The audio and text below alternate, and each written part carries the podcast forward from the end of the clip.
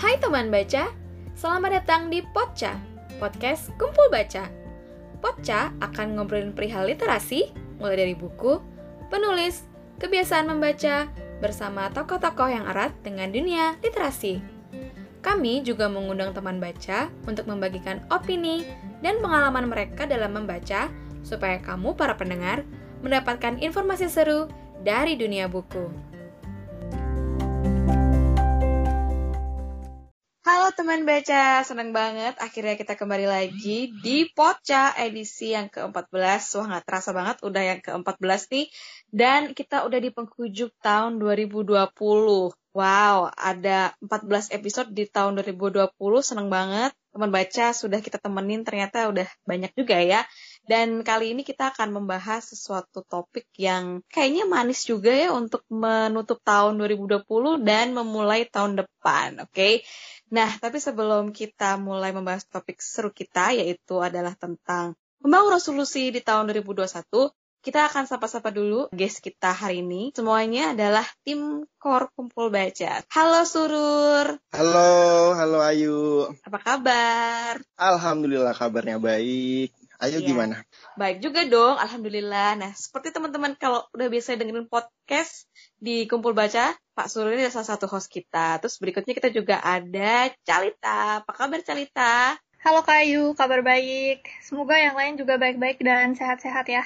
Iya, Calita nih yang biasanya bikin kita desain-desain lucu kalau di Instagram dan juga sempat in charge di PR ya, Calita ya. Iya, betul. Nah, selanjutnya kita punya Riva. Riva ini adalah mimin di balik IG-nya Kumpul Baca. Apa kabar Riva? Hai, Alhamdulillah kabarku baik. Kak Ayu apa kabar? Baik juga, Alhamdulillah. Semoga yang lain juga sehat ya. Ya, semoga teman baca juga di mana pun mendengarkan dan kapan pun mendengarkan podcast ini dan dalam keadaan sehat. Kalaupun lagi nggak sehat, semoga segera disembuhkan ya. Betul. Okay. Nah, kita sebelum memulai masuk ke topik kita nih, yaitu tentang membangun resolusi untuk tahun depan, aku pengen tahu dulu deh, gimana teman-teman gestar kita ini melalui tahun 2020 gitu. Kira-kira sekarang lagi baca apa gitu? Mungkin dari Riva dulu. Oke, okay. Jadi sebenarnya untuk tahun 2020 ini aku nggak banyak baca buku kayak tahun lalu. Tahun lalu itu bisa uh, 23 buku gitu dalam satu tahun. Tapi ternyata wow. di tengah perjalanan 2020 ini, aku lagi kena reading slump. Wow, Jadi kayak sulit untuk menyentuh buku yang udah dibeli gitu loh kak. Mm -mm. Terus akhirnya awal-awal Januari itu masih baca buku sampai bulan Juni lah. Tapi hmm. begitu memasuki Juli, Agustus, September, Oktober itu udah nggak menemukan semangat untuk baca buku lagi, kayak nggak bergairah aja gitu. Nah, hmm. mulai bangkit lagi itu waktu bulan November pertengahan sampai akhir lah. Akhirnya iseng main ke Gramedia, terus hmm. nemu buku yang wah kayaknya ini bagus nih, pengen baca lagi gitu. Hmm. Terus memutuskan untuk beli tiga buku dan saat ini lagi baca buku Time of Your Life karyanya Profesor Rando Kim Terus hmm. sama ada dua buku lagi sih itu buku lagi probation karyanya Ko Samuel itu bapak HR yang lagi ngehits di Instagram sama hmm. buku puisi Seribu Wajah Ayah gitu. Wow, kayaknya seru-seru nih bukunya. Nanti di bagian akhir teman-teman yang jadi gestar bisa bacain satu atau dua paragraf lah yang teman-teman paling suka banget dari buku yang sedang dibaca itu ya. Oke? Okay? Ya. Kita lanjut lagi. Mungkin aku mau tanya kalau Calita gimana? Selama 2020 ini Uh, ya untuk secara garis besar sih tahun ini aku hampir sama kayak Karifa. Aku juga mengalami reading slam ya di tengah-tengah tahun. Hmm. Terus baru uh, balik baca lagi tuh pas bulan akhir November juga sih. Sampai sekarang hmm. bukunya belum selesai sebenarnya. Jadi sekarang itu lagi baca judulnya To Pixar and Beyond. Itu cerita tentang gimana waktu itu Pixar mau IPO gitu bisnisnya. Oh. Itu sih sekarang lagi baca itu. Menarik juga.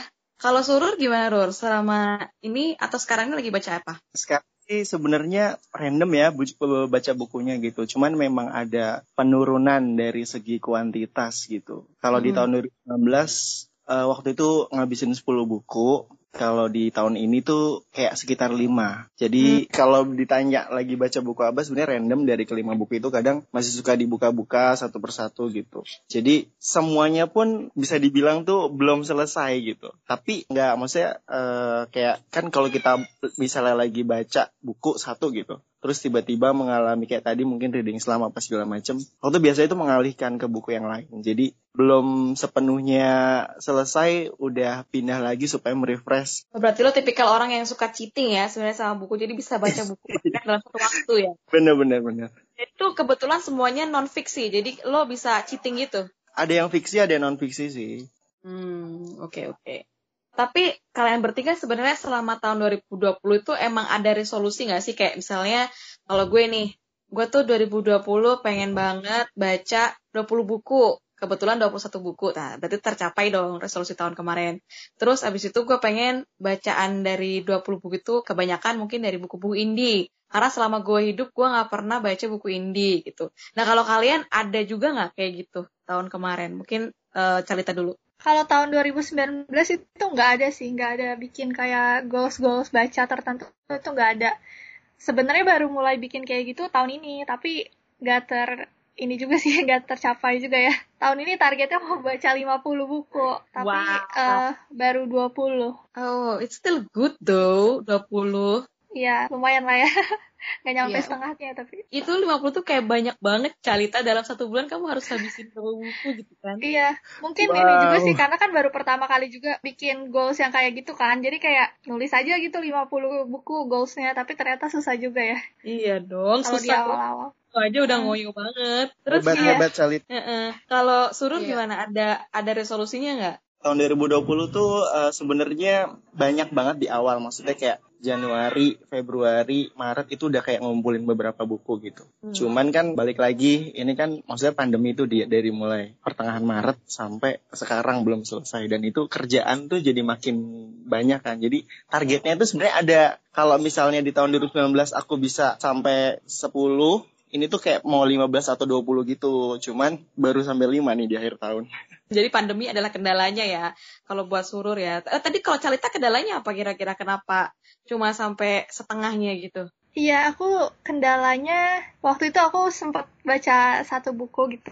Kurang cocok sama aku, jadi nggak aku lanjut-lanjutin. Jadinya kayak, dan aku tuh tipe orang yang kalau satu buku itu belum selesai, kayak nggak enak gitu buat lanjut baca buku baru gitu. Jadi waktu itu kayak serba salah gitu di satu sisi nggak cocok sama buku yang lagi dibaca sekarang, tapi di satu sisi juga kayak nggak enak buat buka buku Hmm. baru gitu. Tapi Mm.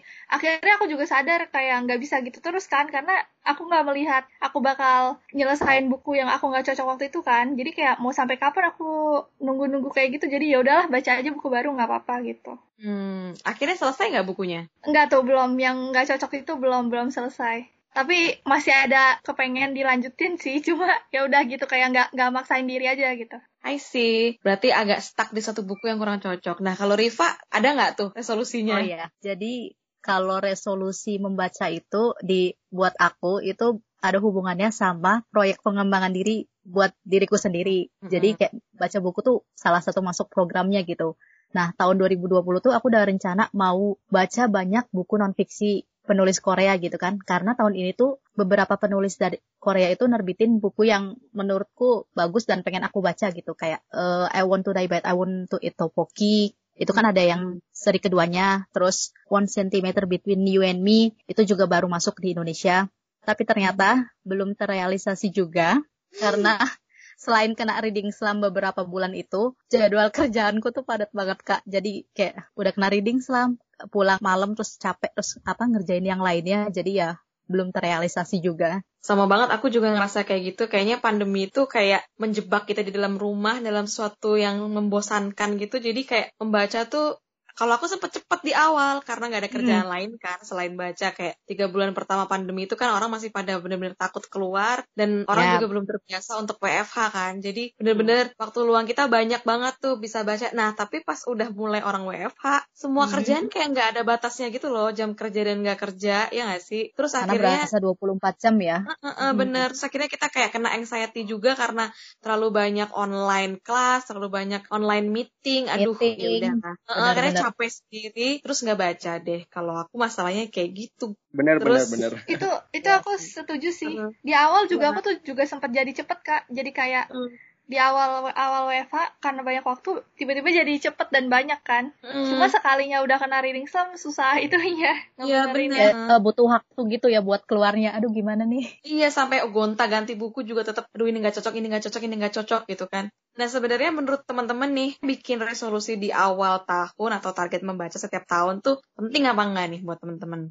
Eh, menurut aku ya kak, sebenarnya setiap orang itu nggak mesti dipatok harus punya resolusi atau target membaca sih, karena eh, itu tuh balik lagi ke tujuannya. Kita mau apa, maunya gimana gitu. Kalau misalnya memang berkaitan, ya atau pengen banget bikin target baca, ya itu boleh banget gitu. Bikin target baca selama setahun ke depan itu mau baca buku apa, apakah targetnya baca banyak buku atau misalnya targetnya apa ketika membaca itu bisa meresapi intisari bukunya ya dan lain sebagainya gitu. Kalau misalnya memang ada tujuan ke situ dan udah ada perencanaannya, ya tinggal komitmen realisasinya aja sih. Itu Mm-mm. menurutku. Dan biasanya komitmennya ini ya yang paling susah ya sih? Nah, itu yang harus dijaga sih. iya, Karena kalau misalnya di tengah-tengah udah goyang, terus kayak tiba-tiba terkena reading slam beberapa bulan gitu kan. Nah, itu PR lagi itu. Gimana sih untuk ngebangkitin semangat bacanya itu. Mm-mm, betul betul.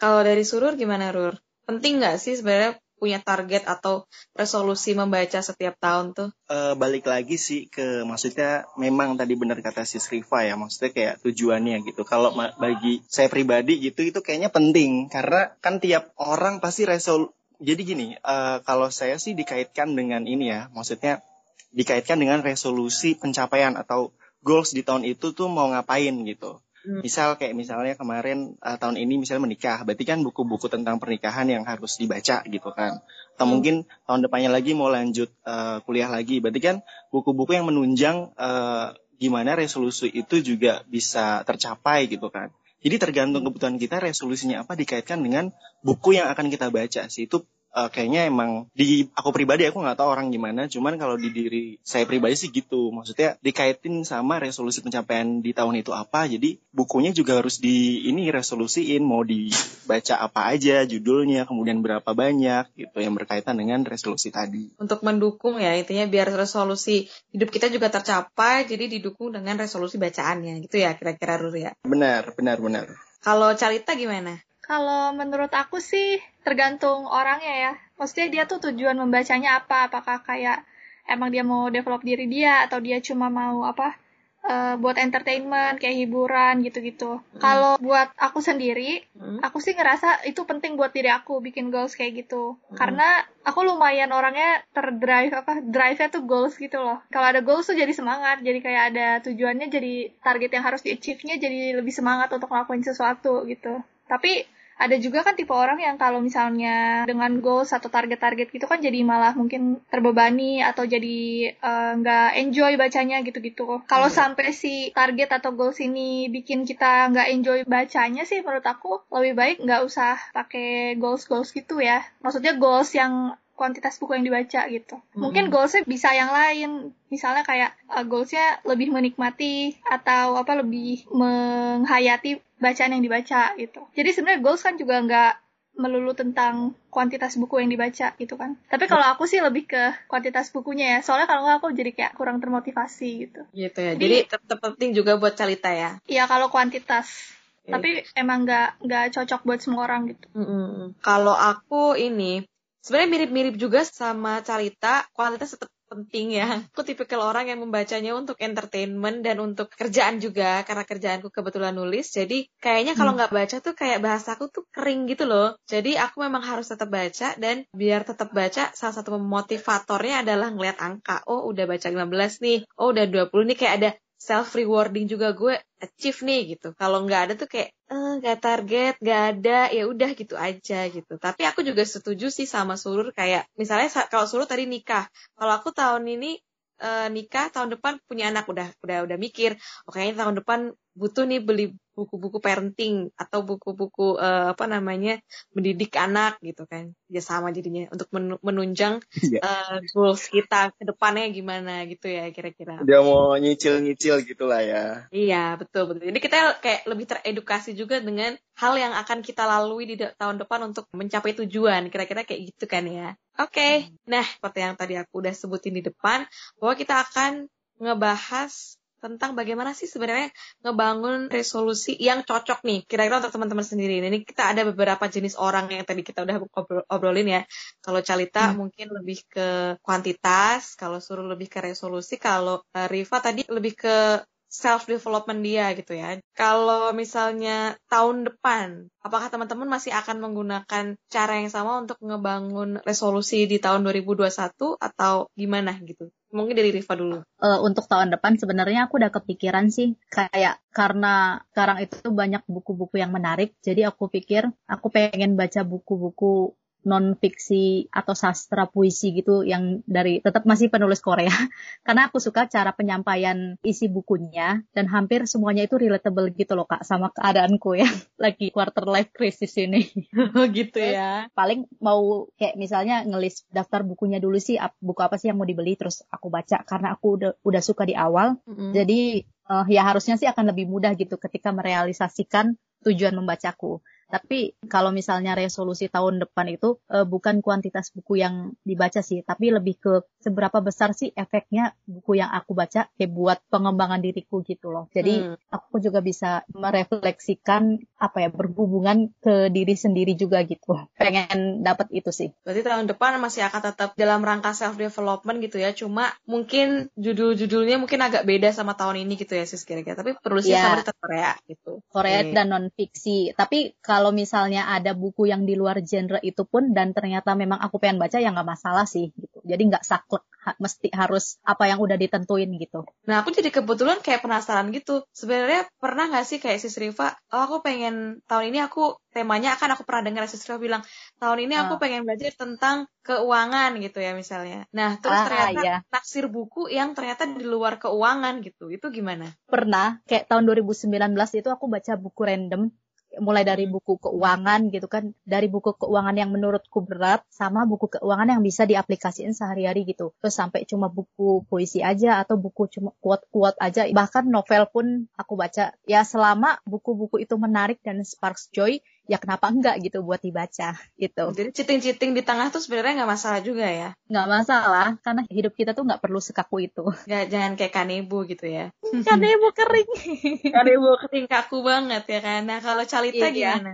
Kalau aku buat tahun depan mm, masih ada goals gitu sih. Cuma uh, mungkin dari segi angka ya udah bisa lebih realistis ya karena kan udah tahu oh kira-kira yang possible itu segimana sih gitu. Berapa dong Jadi, kalau tahun depan kira-kira? Kalau tahun ini bisa 20 ya setidaknya tahun depan 25 kali ya. Iya, betul betul betul. Ya, gitu. Dan uh, itu terserah terus, isinya apa aja. Nah, ya sebenarnya sih kalau selama ini tuh aku nggak pernah kayak, oke okay, tahun ini aku mau banyak baca buku fiksi atau tahun ini aku pengen baca buku non fiksi gitu. Sebenarnya aku nggak pernah menerapkan yang kayak gitu, karena kayak selama itu aku ngerasa saat itu aku butuh buku itu, aku akan baca gitu kan. Hmm. Nah, cuma untuk tahun depan, sepertinya aku akan lebih banyak uh, baca-baca buku biografi gitu sih, lagi tertarik ke situ. Ada alasan tertentu nggak? Kenapa kayaknya lagi tertarik biografi nih? Ya karena punya personal goals juga sih, mungkin sama kayak tadi uh, Kak Ayu pengen menyiapkan untuk jadi orang tua jadi baca buku parenting parenting gitu kan hmm. ya karena situ sih karena ada sesuatu yang pengen dicapai dan aku ngerasa bisa dapat ilmunya dari buku-buku biografi gitu hmm, oke okay. kalau surur gimana Rurs? Iya untuk tahun depan sih mungkin udah ngerencanain ya terlebih buku-buku yang udah dibeli tapi belum sempat dibaca gitu itu kayaknya masuk di list awal gitu maksudnya -hmm. di awal-awal tahun nah tapi ada kuantitas juga sih di situ karena pengen juga lebih banyak lagi buku yang dibaca gitu. Maksudnya mengalir tapi tetap ada target gitu loh. Ya nanti kan disesuaikan juga kan. Maksudnya ketika nanti ada hal-hal yang mungkin pengen uh, didalemin lagi, ya berarti ditambah lagi listnya. Cuman udah ada gambaran mau baca buku apa aja gitu. Hmm, kalau gue tuh tipikal orang yang di awal-awal biasanya konsisten dulu sama targetnya, tapi ntar di tengah-tengah tuh belok gitu. Belok kayak Itu kayak manusiawi ya. Tahun ini tuh aneh banget ya kan. Tiba-tiba awal-awal pengen Iya. Awal-awal awal masih oke okay lah, masih kayak ya cepet gitu baca buku indie gitu kan karena emang pengen buku indie kan. Terus tiba-tiba pas udah 19 ke atas tiba-tiba pengen buku pembunuhan, pengen buku apa. Dan buku-buku kayak gitu kan nggak nggak selamanya sama kalau aku sih karena aku memang jarang banget baca buku kayak gitu tiba-tiba hmm. kayak stuck di buku kayak gitu gitu stuck dan kena reading selam waduh mampus nih nggak bisa balik lagi baca buku Harry Potter akhirnya baliknya. Terus tapi ya tetap tetap habis itu masih bingung lagi masa gue baca Harry Potter lagi sih gitu. Masih mencoba untuk kembali gitu. Nah kalau kalian pernah nggak sih belok se se sebagaimana mereka kalian belok? Misalnya kayak yang tadi aku kan yang awalnya indie ke tiba-tiba crime thriller gitu kan. Menurut aku sih itu drastis ya karena uh, apa aku bahkan nggak pernah membayangkan sebelumnya kalau aku akan suka genre itu gitu. Kalau teman-teman pernah mengalaminya nggak? Kalau aku nggak pernah sih ya. Karena mungkin kalau dari awal kan emang gak aku targetin oke aku pengennya baca-baca buku indie gitu misalnya. Jadi emang aku waktu milih buku itu biasanya mengalir aja gitu. Emang beragam biasanya Uh, mungkin aku tuh kenapa aku tuh kaget sama diri aku sendiri karena aku tuh nggak tahu kalau aku tuh ternyata juga bisa menikmati buku-buku crime mystery atau thriller gitu dan ternyata karena waktu itu aku pernah kayak ngelihat Kak Aya kalau teman-teman tahu kan Kak Naya Sofi Kak Naya itu sering ngulas buku-buku yang kayak gitu kan terus wah keracunan hmm. nih dan ternyata seru gitu kan cuman hmm. hmm, hmm. sebelumnya aku nggak pernah tahu kalau aku tuh suka buku-buku kayak gitu gitu Nah, mungkin kalau Calita, apakah explore yang lain, apa udah pernah explore yang lain dan ternyata tiba-tiba kayak, oh ternyata gue suka sama bu buku genre kayak gini gitu. Atau selama ini memang memilih, uh, gue tahu gue suka buku anak-anak, ya udah gue ke buku anak-anak aja gitu. Aku udah explore, tapi kayaknya nggak se-explore kayu gitu kali ya aku masih aku nggak suka horor, thriller gitu. Jadi belum pernah juga sih nyoba baca buku-buku gitu ya kecuali oh. komik. Karena aku aku lebih gini sih kak. Sekalinya aku pengen baca itu biasanya karena emang aku dari awal dari awal udah tertarik sama bukunya. Hmm. makanya aku baca gitu. Kalau hmm. misalnya ada horor atau thriller itu jarang aku baca karena aku udah ada firasat kayak aku nggak suka gitu. Itu nggak tahu sih itu buruk atau gimana ya. Daripada aku udah kayak menghabiskan waktu aku untuk baca itu terus ternyata aku gak suka mendingan aku baca. Lagi ada buku yang aku pengen baca mendingan aku baca yang aku pengen gitu. Ya ya, ya masuk akal. Jadinya kurang explore sih ya mungkin mungkin Calita belum bosen-bosen kali sama genrenya. Iya sih, aku ngerasa gitu sih karena masih banyak banget buku yang kayak di genre yang aku pengen baca itu belum aku baca gitu. Hmm. Kalau Surur sama Riva pernah mengalami uh, ini juga nggak kayak tiba-tiba gue pengen explore genre lain nih gitu dari yang sebelumnya udah direncanakan atau mungkin udah masuk dalam resolusi? Sampai saat ini belum pernah kepikiran kayak tiba-tiba baca novel horor gitu kan atau novel pembunuhan yang kayak kayu tadi. Belum hmm. kepikiran sih kak. Mungkin kalau misalnya nemu titik serunya gitu ya bisa jadi aku baca gitu. Kalau suruh gimana? Accidentally pernah yuk. Maksudnya kayak waktu itu tahun 2000 berapa gitu 2018 atau 2017 gitu. Pas pulang kampung kemudian nggak bawa buku gitu kan pas mudik. Dan tiba-tiba tuh uh, maksudnya di kamu tuh ada satu buku gitu punya ponakan gitu. Dari judulnya tuh kayak uh, maksudnya genrenya tuh nggak nggak inilah maksudnya nggak nggak nggak selama ini tuh belum pernah explore uh, genre itu gitu. Dan ternyata ketika dibaca asik gitu loh. Dan nggak kerasa tiba-tiba habis. Nah itu sih mungkin uh, nggak nggak nggak beloknya secara sengaja tapi accidentally pernah gitu sih. Dan itu genre bukunya adalah yang waktu itu? Itu dia fiksi cuman fiksi-fiksi yang maksudnya dia imajinatif gitu, fantasi. Sedangkan hmm. gue tuh orang orangnya kan uh, realistis gitu ya, maksudnya lebih ke self uh, self development gitu. Hmm. Kemudian kalaupun novel, novel yang benar-benar kehidupan nyata atau mungkin yang di apa ya, yang yang realistis lah gitu. Nah itu benar-benar fantasi, cuman kok seru gitu. Nah itu uh, satu-satunya novel fantasi yang waktu itu dibaca sih. Oke oke. Nah Mana? itu dia teman baca beberapa ide-ide berbelok-belok genre. Jadi nggak apa-apa ya menurut kita berempat sebenarnya nggak apa-apa kalau misalnya teman-teman udah punya resolusi dan udah punya planning mau baca apa aja selama setahun dan ternyata belok di tengah pun nggak apa-apa yang penting enjoy aja gitu nah tapi kalau teman-teman ternyata belum punya nih inspirasi untuk memperluas bacaan masih bingung nih pengen baca tapi pengen baca apa ya dan ini ada beberapa inspirasi resolusi membaca yang aku dapat dari website namanya Strand Bookstore di Medium. Nah, aku bacain ya kayak beberapa aja. Ada 10 sebenarnya mungkin teman-teman bisa mencoba untuk explore karena sebenarnya aku juga pernah baca kayak gini-gini makanya aku tahun kemarin itu kepikiran untuk ah coba ah baca buku indie gitu kan. Nah yang pertama itu adalah coba membaca buku yang ditranslate dari bahasa lain. Mungkin uh, di Indonesia itu sebenarnya udah banyak banget ya buku yang diterjemahin dari luar negeri. Bahkan ada yang nggak ditranslate, maksudnya ada yang emang imported langsung dari bahasanya. Nah kalau teman-teman emang menguasai bahasanya nggak apa-apa, tapi kalau nggak menguasai, coba deh, siapa tahu akan menambah kasanah budaya ya, karena kan baca buku tuh nggak cuman kata-katanya doang, nggak cuman ceritanya doang, tapi juga budaya yang kita bisa serap dari buku itu. Itu yang pertama. Nah yang kedua, siapa tahu teman-teman pengen coba baca buku tentang planet atau tentang sains gitu kan. Ini emang agak jarang sih, tapi mungkin ada uh, apa namanya teman-teman di luar sana yang mencintai sains dan pengen banget mengeksplor ilmu-ilmu tentang planet-planet atau tentang galaksi atau apa gitu kan. Itu jarang banget kita nemu dan siapa tahu uh, teman-teman ada yang pengen menantang diri gitu untuk membaca buku-buku sains ini. Nah, yang ketiga adalah membaca buku yang backgroundnya atau penulisnya adalah dari tempat teman-teman lahir. Misalnya, kalau aku kampungnya Madiun atau Jawa Timur. Siapa penulis dari Jawa Timur? Kan ada tuh kayak Nine Summer, 99 Apples. Apa sih judulnya lupa deh. Ada inget nggak sih teman-teman? Belum pernah denger, Kak. Iya. Kayaknya itu difilmin juga deh. Iya, itu terkenal oh, iya? filmnya. Mungkin surur dari kampungnya ada penulisnya.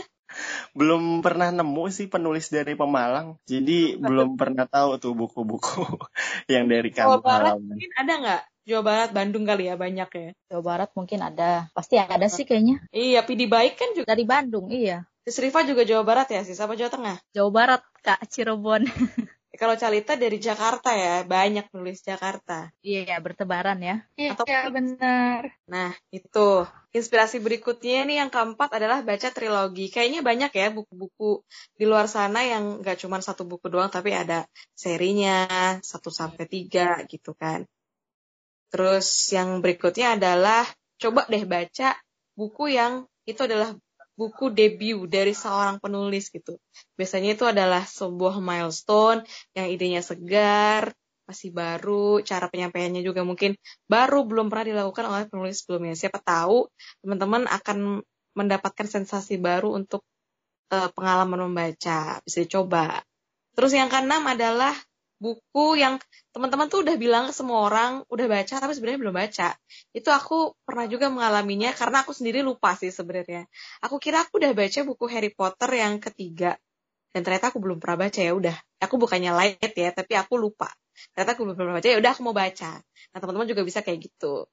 Nah, yang ketujuh adalah baca lagi buku yang kalian baca pas lagi di sekolah.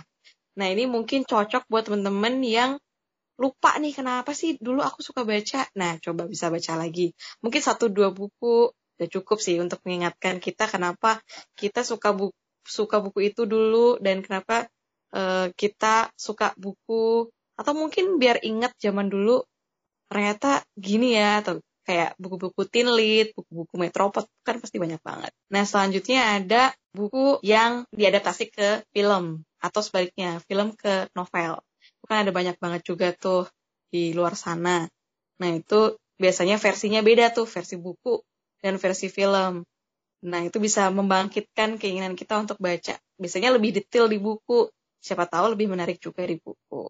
Nah, yang terakhir lagi musim banget tentang mental health ya. Kayaknya banyak banget buku-buku tentang mental health karena memang mental health sendiri sekarang lagi booming. Dan tadi si Riva juga sempat bacain satu judul yang I, I Want to Die but I I want to eat Iya, itu juga salah satu buku mental health ya sis ya. Dan itu cukup terkenal juga di Indonesia dari Korea. Banyak banget juga sebenarnya buku-buku tentang mental health. Teman-teman bisa tinggal search aja di toko-toko buku kesayangan Anda. Nah, nggak terasa udah hampir di penghujung obrolan kita. Tapi karena ini episode penutup nih dan semua guest star kita udah pernah jadi pembicara ya di episode-episode sebelumnya, kali ini ada yang beda, yaitu adalah eh, permintaan untuk menutup sesi pocah season 1 dengan membacakan bagian dari buku yang sedang teman-teman baca saat ini. Satu paragraf aja atau satu bagian yang kira-kira sangat menyenangkan dari buku yang teman-teman baca. Nah, mungkin bisa kita mulai dari Sis Rifa. Silahkan. Oke, ada nih beberapa penggalan kalimat yang menurutku itu bagus banget. Ya, semoga maknanya mengena ke teman-teman baca yang lagi dengerin Poca episode terakhir penutup tahun ini ya. Jadi, uh, waktu, kata orang bijak adalah satu-satunya bahan pembentuk jiwa kita. Waktu adalah segalanya karena hari esok adalah hasil mutlak dari caramu mempergunakan waktu 24 jammu hari ini.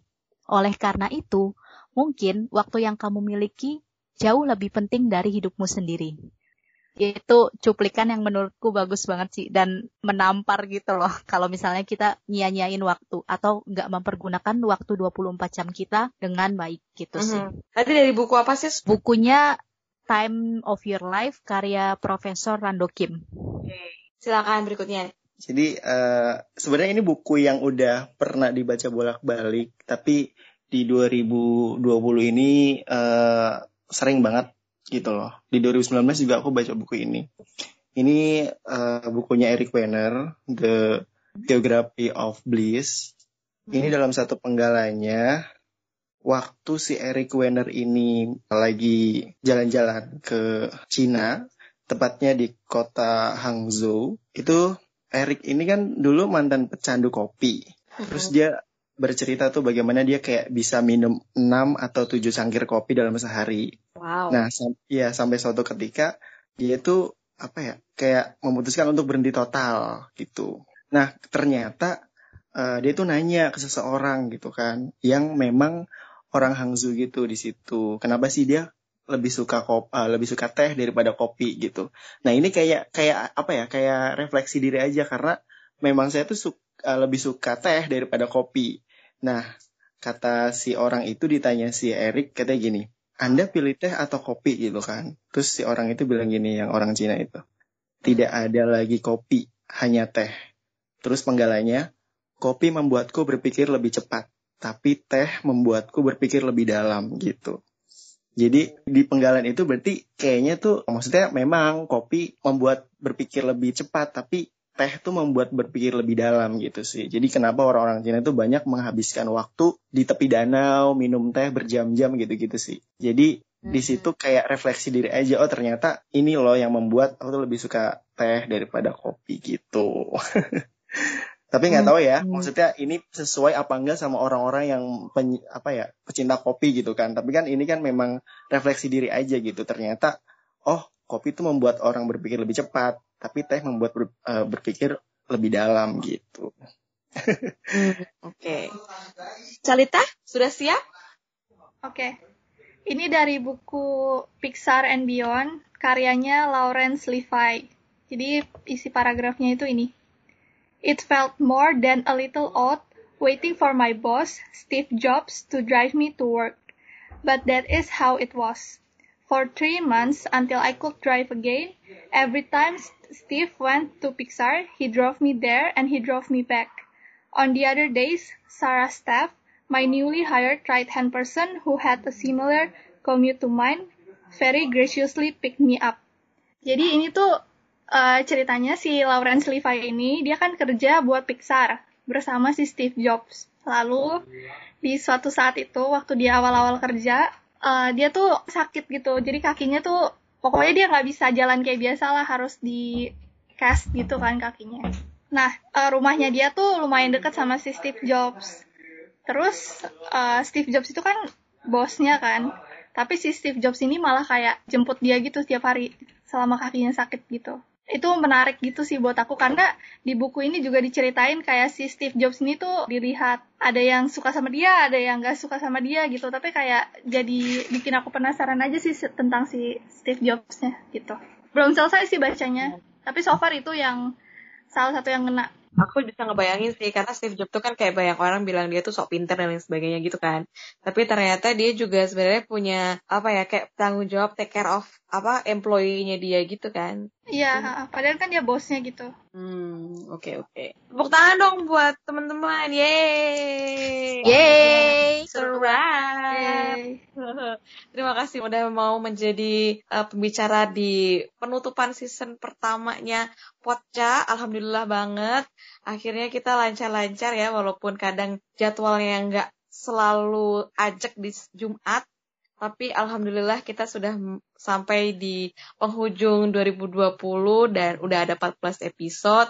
Semoga teman-teman yang sudah berkenan ngobrol sama kita dari episode pertama sampai terakhir nggak akan muak-muak untuk kembali kita undang dan ngobrol lagi. Terus maafin juga kalau selama season pertama ini baik kita sendiri sebagai tim di Kuca dan mungkin beberapa tamu juga kalau misalnya ada salah ucap dan menyinggung hati atau apa. Aku minta maaf untuk mewakili teman-teman ya. Aku juga mau bilang terima kasih untuk teman-teman yang udah ngedengerin selama setahun ini. Tetap setia mendengarkan obrolan-obrolan Poca. Tahun depan, tenang aja, kita akan kembali di season 2. Tapi konsepnya gimana ya? Tunggu aja, karena pasti akan beda banget. Apakah masih ada ngobrol-ngobrol? Ya pokoknya tunggu aja lah. Tapi kalau teman-teman pengen memberikan saran atau mungkin pengen memberikan konsep ide yang kayaknya menarik deh kalau misalnya kumpul baca bikin podcast kayak gini. Nah, teman-teman bisa ngasih saran, ide, dan lain sebagainya melalui Instagram uh, Kumpul Baca di @kumpulbaca. Gitu. Terima kasih sekali lagi untuk teman-teman gestar. Tepuk tangannya untuk kita semuanya. Iya, yeah, dadah. Dadah. Yay, thank you ya semua. Dadah. Dadah semua teman baca.